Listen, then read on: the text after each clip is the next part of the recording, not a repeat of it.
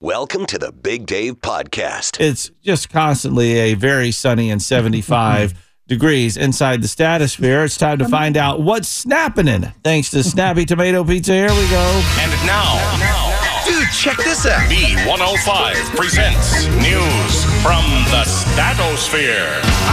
Well, it took over a hundred years, but somebody did find the message in a bottle. Possibly that was thrown from the Titanic. What? What? Yes. so this has been going on for almost four years. A Canadian couple walking their dog on the beach stumbled across a very old-looking bottle with a very old piece of paper inside, and they took it to the local university, who sent it to like the head government cardi- carbonologist. And well, after a lot of research, the radiocarbon testing concluded that the materials are indeed made from the same type of material from the 1900s. But the handwriting now, four years later, going into this, where they're trying to disprove it, but the scientists have been not able to. A handwriting specialist has finally came through and said people back then their handwriting was a little different. It flowed differently. They used different kind of pens, hmm. and that might be the evidence they're looking for to debunk this message in the bottle. But you're probably curious, what did it say? Who is Yeah. it from? Yeah. Well, it was signed by Matilda Lefebvre, who was a passenger on the Titanic.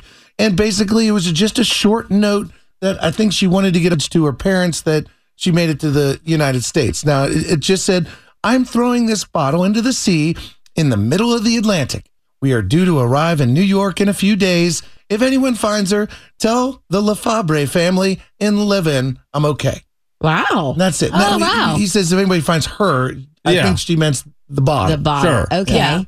I'm glad that this couple that found this bottle took it to this university instead of like, I put it on my bar, you know, Yeah. down in my basement. I mean, come on. I mean, isn't there a part of you that really wants this to be true, though? I mean, do, you- yeah. I mean, Everything looks like it's dated right, but the handwriting isn't right, and Mm. nobody's trying to make money on it. And that's the That's big the key. mystery to me. Is Yeah. like if somebody was trying to cash in, that's one Mhm. thing, but no, they donated it to the university, and the university that. sent it. I Yeah, think it's cool. I mean, let it. I mean, I don't know. I mean, It's like there from any, a movie. Is there any harm in us believing that it came from the Titanic because it's so much cool? I mean, there really Yeah, isn't. really. No one's trying to make No. money off of it. But the mm-hmm. scientists, we have to debunk this immediately. Well, what about what about the the, fact that you know the handwriting expert? Okay, but they were on a boat in the middle of the ocean that was probably rocking most of the time. What is the fact So, you know. It's a good argument. I think your handwriting analysis is out the window there, man. Hmm. Hey, let's just talk about uh, this, this litter bug that was on the Titanic years ah. Oh, ago. Championship report. That's wonderful. There's what's Snappenin' thanks to Snappy Tomato Pizza this morning. Thanks for checking out the Big Dave Podcast. B105.com.